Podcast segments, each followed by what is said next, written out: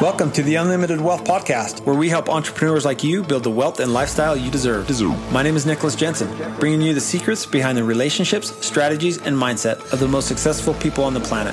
Showing you how to collapse timeframes in order to win at business, money, and the adventures of life. You don't know what you don't know, so I'm here to show how the wealthy live, think, and make their money grow. It's time to live the life that you deserve. I'm, I'm here to help. My, my name is Nicholas Jensen. And, and this is Unlimited Wealth. Hello, my friends, and welcome back to the Unlimited Wealth Podcast. My name is Nicholas Jensen. Hey, I'm super excited to bring you my guest today. He's a guy that I've known for several years now, and a guy that I've actually learned a lot from when it comes to structuring real estate deals that makes it a win win scenario for both the operator as well as the real estate investor. His name is Andrew Lanoie. He's the co founder and managing partner of Four Peaks Capital.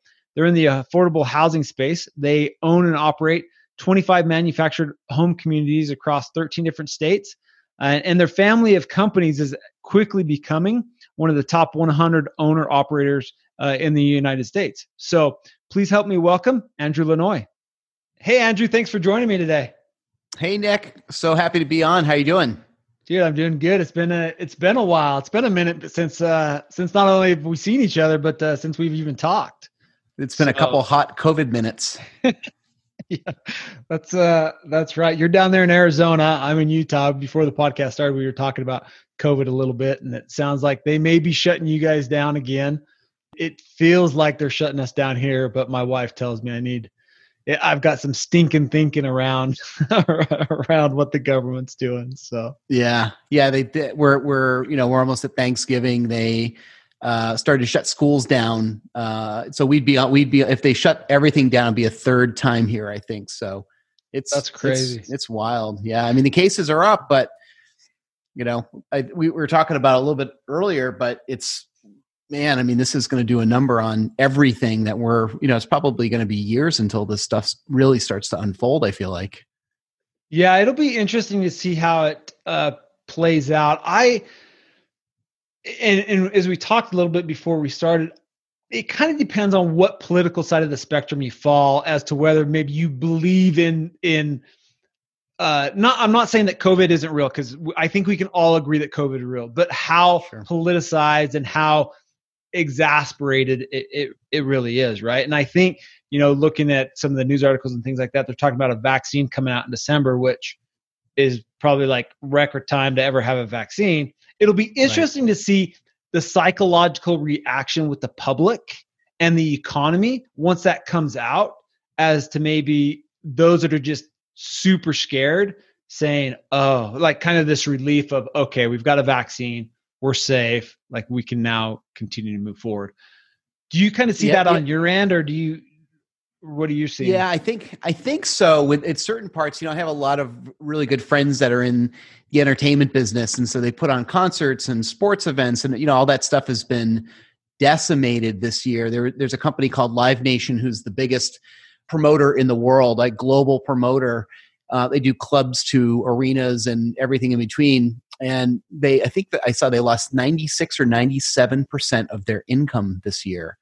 Oh wow! But that's that's insane, right? So there's all these venues that are going out of business, and so um, you know, our, our we we both know Ken McElroy. I mean, Ken Ken's been saying that this this COVID's like an accelerator, right? So you've yeah. got restaurants with really thin margins, and they just can't. You, you shut them down at fifty percent, and you know, limit them to outside seating and all these things. I mean, we're going to really see a lot of this stuff on the other on the other side um, whether it's next year or the years to come, with um, a lot of these small businesses getting shut down. I think Yelp said 60% of restaurants are done by the end of this year or quarter one or something like that. I mean, those are big, you know, those are big percentages for businesses in the, in the US. Yeah, when you look at you when you look at the trickle effect of that, so let's just take a restaurant for example, right? If 60% of the restaurants are out of business, now look at all that vacant real estate. And now right. look at the investors and owners of that real estate, how they're affected. And assuming you can find a new tenant, you know, whether you repurpose the building or somebody else rolls the dice and, and opens a restaurant, are you going to be able to get the type of rents you were getting, you know, pre-COVID? That's and, right. And the like the massive trickle effect that I think it's going to have on the economy is I don't even think we've we've started to see what that's going to look like, right? Because we've kind of as an as an economic er, or as an economy, we we've been propped up a little bit, kind of coddled by the government saying, "Oh, here's a little bit of stimulus to get you by, to get you by," but they can't do that forever unless we turn into you know some type of socialist society in which we're all just living off the government. Yeah. But from yeah. your perspective, looking at it from a from an investor standpoint, how are you like some of your investors at, at that you deal with? do you see them making moves to kind of shore up and and to protect themselves looking to the uncertainty of the future yeah i think i mean i think everyone's doing that to some degree i mean you've got you've got um good example and it goes back to what you were saying i mean imagine being an office space owner during all of this time and you went from let's say you had a portfolio of office space or office buildings and you went from 80% occupied to almost overnight down to 5%, right? Because yeah. very few people are working back in in in office buildings right now. I mean, we sent our our team home whatever it was 7 months ago or 8 months ago back in probably mid-March. And then you've got all of the businesses that potentially support those office buildings, whether they're restaurants, which is probably the main thing. So, I mean, those are all kind of being taken out right now and really, really wiped out. So, you're looking at things like uh, well, first of all, there, there's all kinds of new problems that we didn't have eight or nine months ago. So there's people working on solving those problems, and so companies are being created out of these new problems now, which happens in any downturn. I think the subprime crash it was Uber and, and Airbnb and a couple other companies that were born from those that that time, right? Um, so there's all kind of all kinds of companies that are being created right now. But I think um, as you look at what has been stable through this. I think housing in general, there are certainly some except, exceptions have been uh, somewhat stable. We're, we're in the affordable housing space, and our, and our collections have been really good through this versus retail versus uh, certainly you know restaurants and that side and office space and and, and other commercial. So I think um, I think what's interesting is you kind of look for the trends, like what has done well through a, a, normal or extreme recession or whatever we're in now, whether it's a pandemic or a black swan, whatever that is, there's certain things that have thrived. Like if you're a grocery store owner, your business was probably way up this year, right? So food, I would imagine energy, you know, in general, like that's probably been, up. People are home more, more computers, more all of that stuff. I know that uh, anyone I know who's who's at home, they've probably been spending more money in their home, whether it's the DIY stores like the Lowe's and the Home Depot. So, so certain businesses have flourished, and others have been completely completely wiped out. And whether or not that model changes, right? Do restaurants completely have go through a change, and it's only takeout and smaller footprints, and there's already people kind of playing around with that model um, and you know what what are some other industries that have been just knocked knocked on their butt but they may pivot into something else or all the real estate that's now being taken back by banks and and that's going to be repurposed into something uh, and kind of have this uh, this this major reset so it's going to be really interesting you know over the next 6 12 18 months and how how this shakes out and i think back to your vaccine question I think when when there's a vaccine out and the first rounds go out, I, I think that's going to build some confidence whether or not it's too early. Because uh, I, I I think you're right. I think there there's certainly there's a there's a lot of people rushing through this to get this out, but um, you know you got to ask yourself: Do you cripple an entire economy over? this many deaths like where's the you know where's the line in all of this that's the that's the part that's really hard to hard to understand. I think it hits locally when someone's like, "Oh my goodness, this my favorite restaurant closed." Right? They're done. They're they're not coming back. So it's it's it's wild times. I mean, I don't I I've never been through a year like like this. Yeah, this is this is definitely crazy. And one of the things that are, that's interesting to me going back to businesses and and new businesses coming out of this. The other thing that's interesting is the current businesses that have been able to adapt quickly. So you talk about businesses that have flourished through this. If there was ever a business set up for a pandemic like this, it's Amazon. Like they have to absolutely be killing it. Sure. But on on a bigger retail scale and even locally, some businesses that I've seen that have really stepped up are, are like the Home Depots and the Sam's Clubs. So here's a here's an interesting perspective. Sam's Club versus Costco. So in in where I live, Costco has completely crashed and burned when it comes to ordering online and showing up to pick up your order. Whereas Sam's Club has absolutely knocked it out of the park. Interesting. Okay. We can just jump on the app. We never shopped at Sam's Club ever eh, at all. We were diehard Costco people. And then this whole thing hit, and I'm an anti-mask guy. So like I would rather punch somebody in the throat than put a mask on. And Right, so right. like I kind of am just hold up, right? Because I don't want to I, I say I don't want to make people mad, but really I don't care. I just don't want to wear a mask. So I don't I'm not willing to really go anywhere that's forcing me to wear a mask. And Costco was one of those places. So we kind of stopped going there and started shopping online with Sam's Club. And dude, it is if there's anything that's gone great out of this pandemic, it's retail stores being able to adapt like that where you can jump online or jump on the app, place your order, you show up, you text them, they bring it to you, you leave. Like Yeah. that Yeah. type of technology advancement and and being able to pivot is is awesome. And what's going to Yeah. be interesting is seeing how that takes place in the investing world as well. Right. Right? Right. And even even further to that, you know, you've got like a platform like Zoom that we're using today.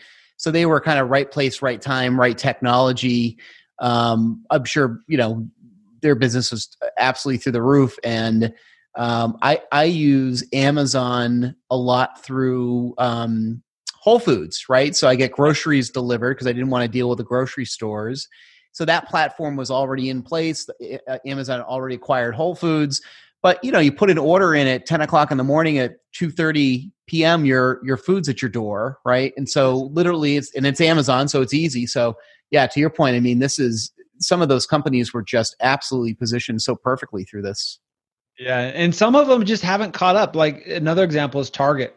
Target compared to some of the online curbside pickup stuff, you know, Target hasn't hasn't done a, a great job as well. But you know, going back to the uh to the investor piece, right? And as a successful business owner looking like, hey, where do I how do I one protect and position my business to to thrive and to grow, but two also look for opportunities to try to get my money to work for me in, in other areas.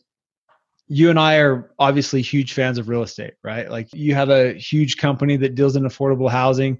You know we invest in real estate have a property management company.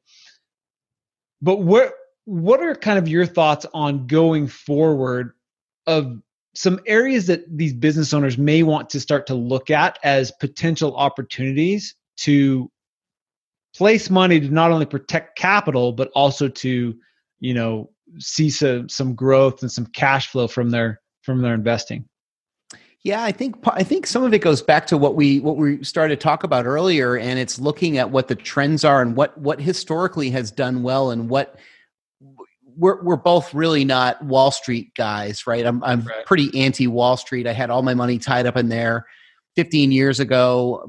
You know, and you you you wake up in the morning and the market's down, and you're just you're stressed about that kind of stuff. So I've been pretty anti anti Wall Street for a while. Um, I think really all the all the opportunities in private placement and specifically housing, and even more specific to housing, is affordable housing because the demand. You know, we hear we hear the we hear this term that the middle class is getting smaller, right? Yeah. And I think it's I think it's because the the lower end the lower classes is, becoming uh, much larger and it's not because more people are getting wealthy.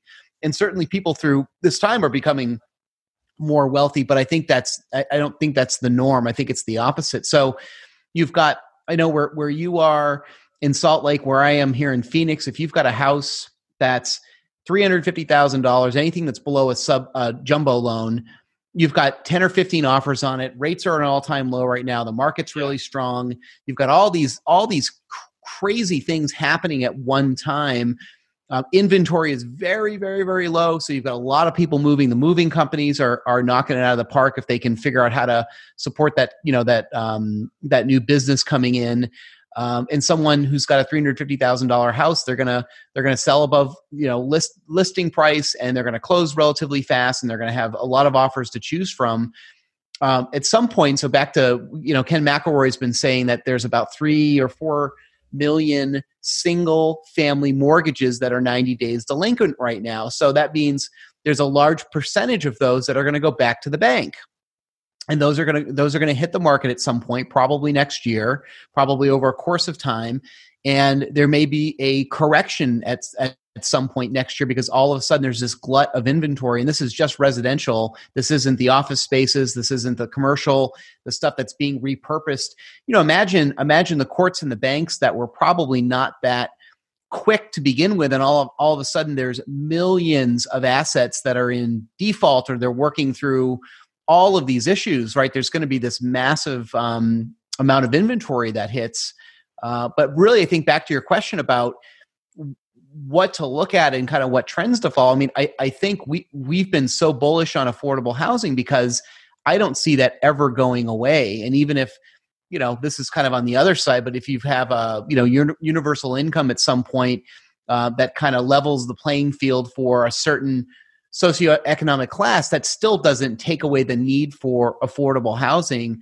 You know, I, I, I tell the story all the time. It's like my my dad's father, my grandfather lower middle class. He was a plumber, one salary, owned a house, put the kids through school, three kids, owned a car, you know, the whole thing, one salary. So now it's not uncommon where mom and dad each have two jobs and they're literally living paycheck to paycheck. So we know that the cost of living has gone through the roof and salaries just haven't um, kept up with that. So who, I don't I don't know the solution, but I, but I feel like in the affordable housing sector, there's always going to be a demand for that and it kind of goes back to it's it's it's, it's real estate 101 it's supply and demand right so if you've if you've got this sector that's always in demand and not going away. Um, you know and there's always micro you know areas where hey you've got rent control there and it affects landlords in this way. I mean there's always going to be that kind of those kinds of challenges but um, i think that's why we that's why we like that's why we like housing right? That's why that's why you and i both like real estate. Yeah, and when you look at the uh, the affordable housing piece, like take Utah for example. So you talked about inventory being really low. Like last year, inventory was low at this time, and there was like throughout the state there was like nine thousand homes for sale. Right now, there's four thousand homes for sale, and like you said, there's multiple offers on every house. The median house price right now is three hundred and seventy thousand bucks. So if you look at a young married couple or a younger couple, dude, no the chance of them getting in that kind of house like aren't very it's not very likely. And the other thing that you have here and i know this isn't the same everywhere but here in utah you're you're land constrained. So you've got the great salt lake on one side you've got the wasatch mountains on the other and this kind of this narrow strip of land in between. So you're kind of running out of space and so one you you've got to find more space or build smaller houses in order to you know to fit what you need from a housing perspective or you've got to build up. But the other thing that i that i'm seeing and it'd be interesting to get your perspective on this from a, an affordable housing uh, standpoint. Are you seeing pushback from from cities and uh, county governments to to come build new affordable housing? Are you seeing that type of pushback? Even though we need it like we're get are you seeing pushback from the other side from the from the government side in in putting it in? Uh, always, and you know, it's it's the NIMBY, it's the NIMBY effect, right? Not in my backyard. So it's always been the case whether whether it's difficult to rezone something or whether it's yeah we need affordable housing but we don't want it in our city. Um, I read something about some legislate legislation that was that was proposed that would incentivize cities to um, bring in more affordable housing and I actually just saw something from a big broker uh, or a lender rather that said on the affordable housing side that they're for Fannie and Freddie to lend on this space, and maybe 2021 that they're that they're increasing their they're they're they're making it they're making it harder for operators and people to get good financing. This is just Fannie and Freddie on um, on affordable housing. So you're, you're kind of you know it's it, it, doesn't really make sense because the demand is there. You can go to you can go to hud you can hear ben carson talk about it. i mean the data is there that there's a huge demand but um, there's just there's just really not enough incentives and you certainly can't make it harder for operators to buy and operate and, and build. I mean you're you're on the development side as well. I mean it, none of none of that is easy right? They really just don't make it they don't make it easy. What do you think the solution to that is? Is it could you put uh, i mean could you get a pool of investors together that could that would be willing to fund on that type of stuff in which they would you know they could be profitable? Like is is that do you think the private sector is a solution for that type of or for funding for affordable housing?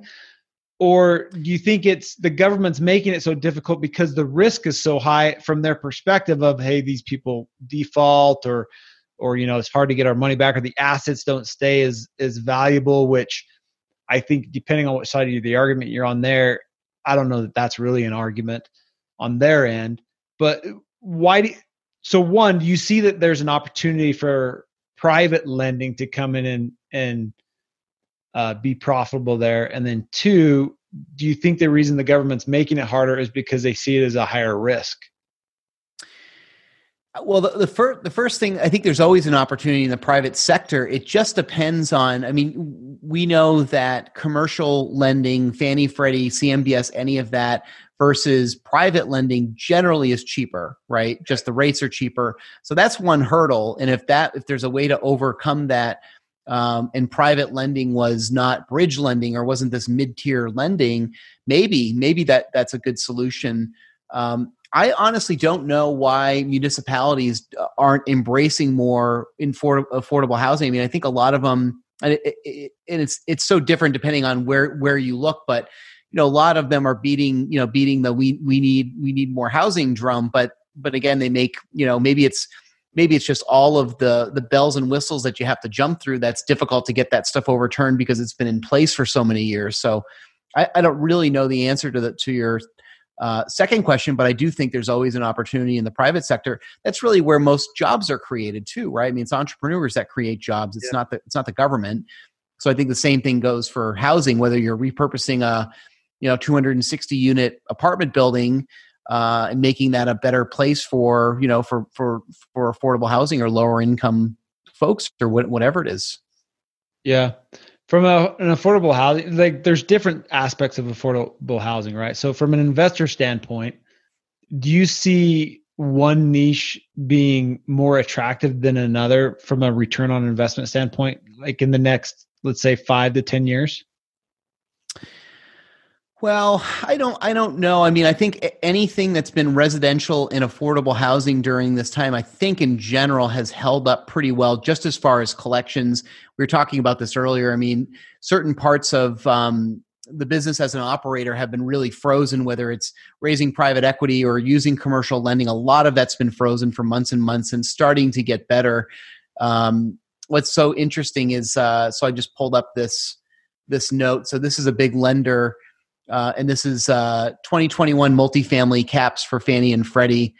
And it says to be considered affordable housing, manufactured housing communities must be resident slash government slash nonprofit owned or must have tenant pad lease protection and be counted as mission driven affordable housing. So this is just the this is just the the manufactured housing space where we we really live in, but it's another you know it's another hurdle that they're putting up uh, in order to get good financing. So, back to your point, if there is a private sector way to create lending that's affordable that makes sense, you know, a lot a lot of the times when so many people are moving right now because interest rates are low, it's not because the, the cost of real estate's high. So, you have to look at all those things in the capital stack to say, you know, it, it, am I okay paying an extra fifteen percent?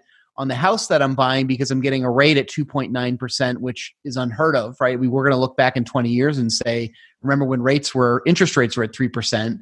Um, so you have to look at all those, all of those things, I think, to get a, to really get a good uh, idea of the picture. Yeah, that, that, uh, that totally makes sense. Cool, man. Tell us a little bit. Let's pivot a little bit. I know that you've got a, a pretty cool podcast out there called The Impatient Investor. Tell us a little bit about it.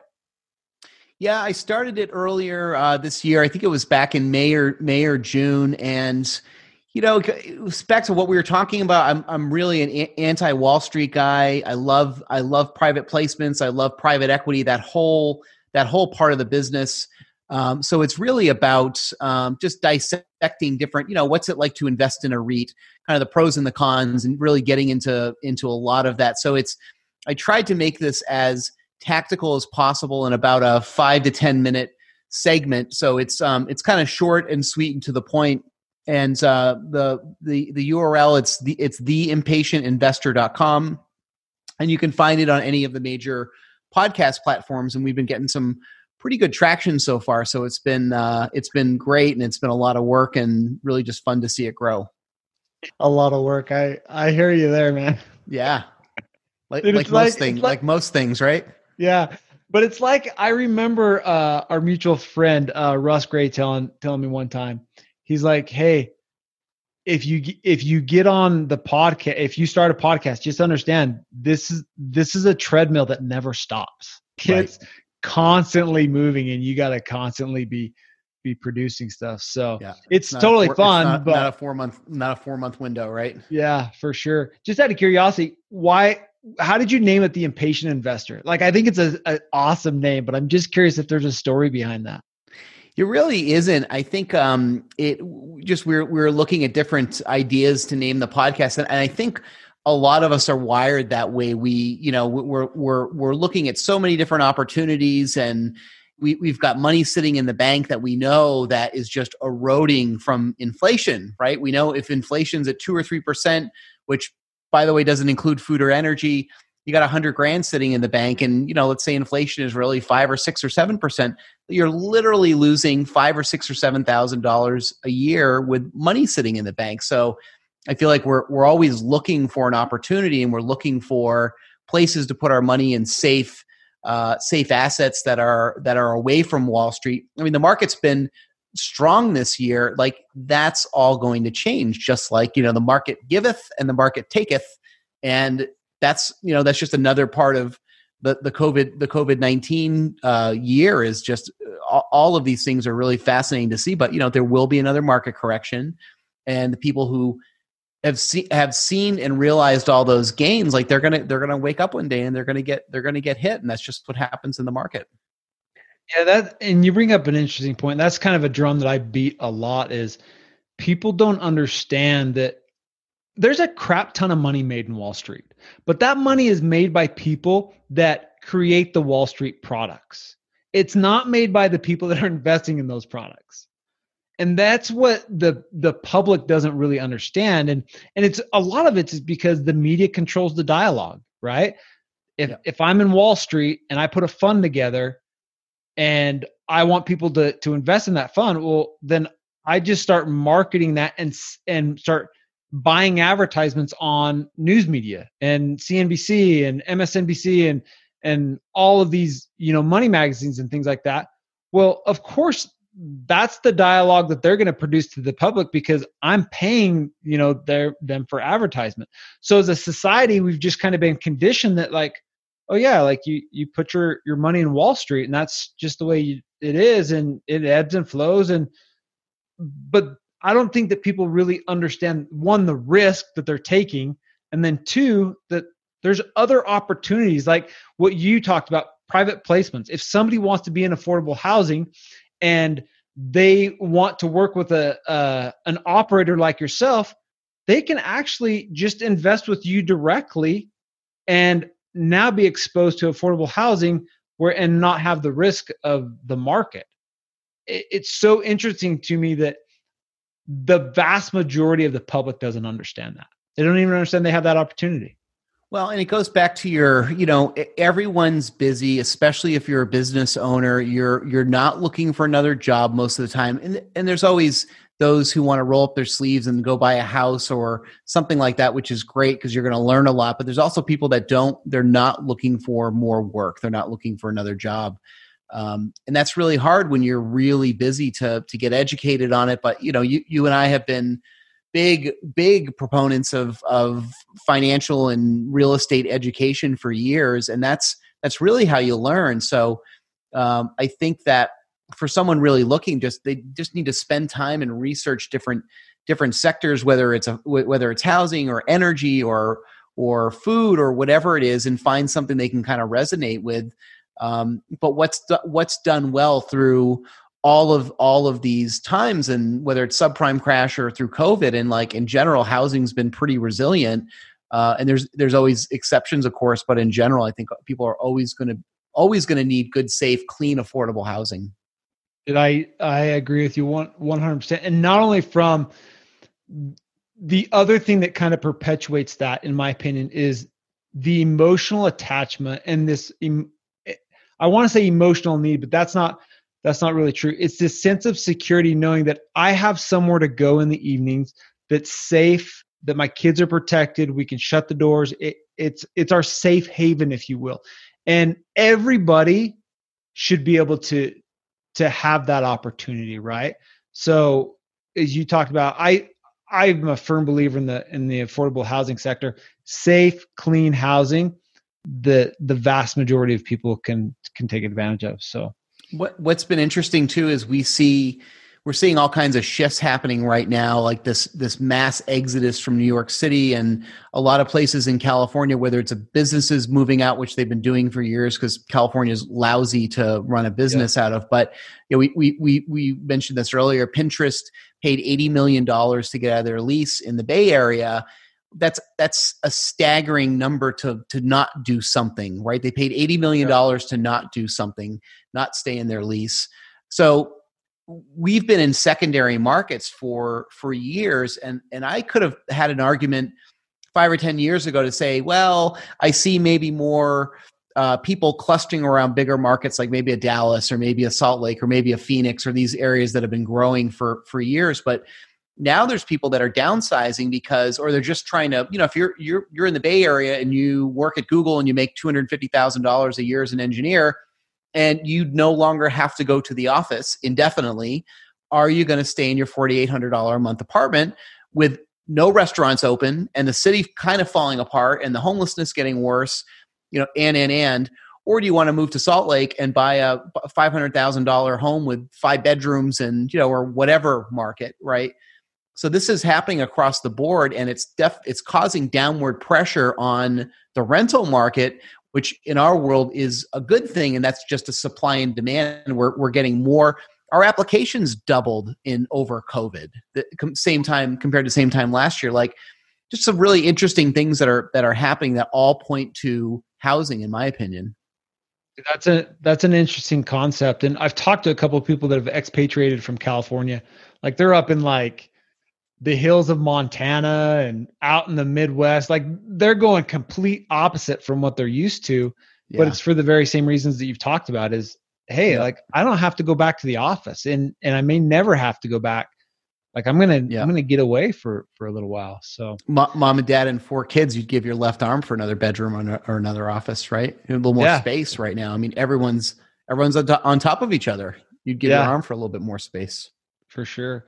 Well, this has been a this has been an awesome uh, conversation there, Andrew. People want to connect with you. If they want to, you know, get a hold of you, if they want to follow what you're doing, what's the best way for them to do that?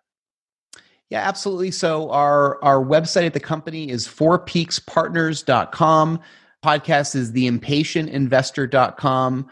And then I also created a, a report um, that really talks about everything we've been discussing on today's podcast that's uh, and if they go to stoptradinghours.com, they can download the free report there. Perfect. As always, it's it's a pleasure to to talk with you. I love having interesting conversations with smart people like yourself. So I appreciate your time and and thanks so much for coming on. And and uh, listeners, if you want to connect with Andrew, jump on his website, listen, download his podcast. Uh, he's a great resource when it comes to affordable housing, when it comes to real estate investing, um, and all the things that that entail economic trends and and being able to place your your capital effectively. So I really appreciate you coming on, Andrew. Thanks, Nick. Appreciate everything you do too. Keep the uh, keep the keep the message alive and and going. It's definitely really really good work you're doing.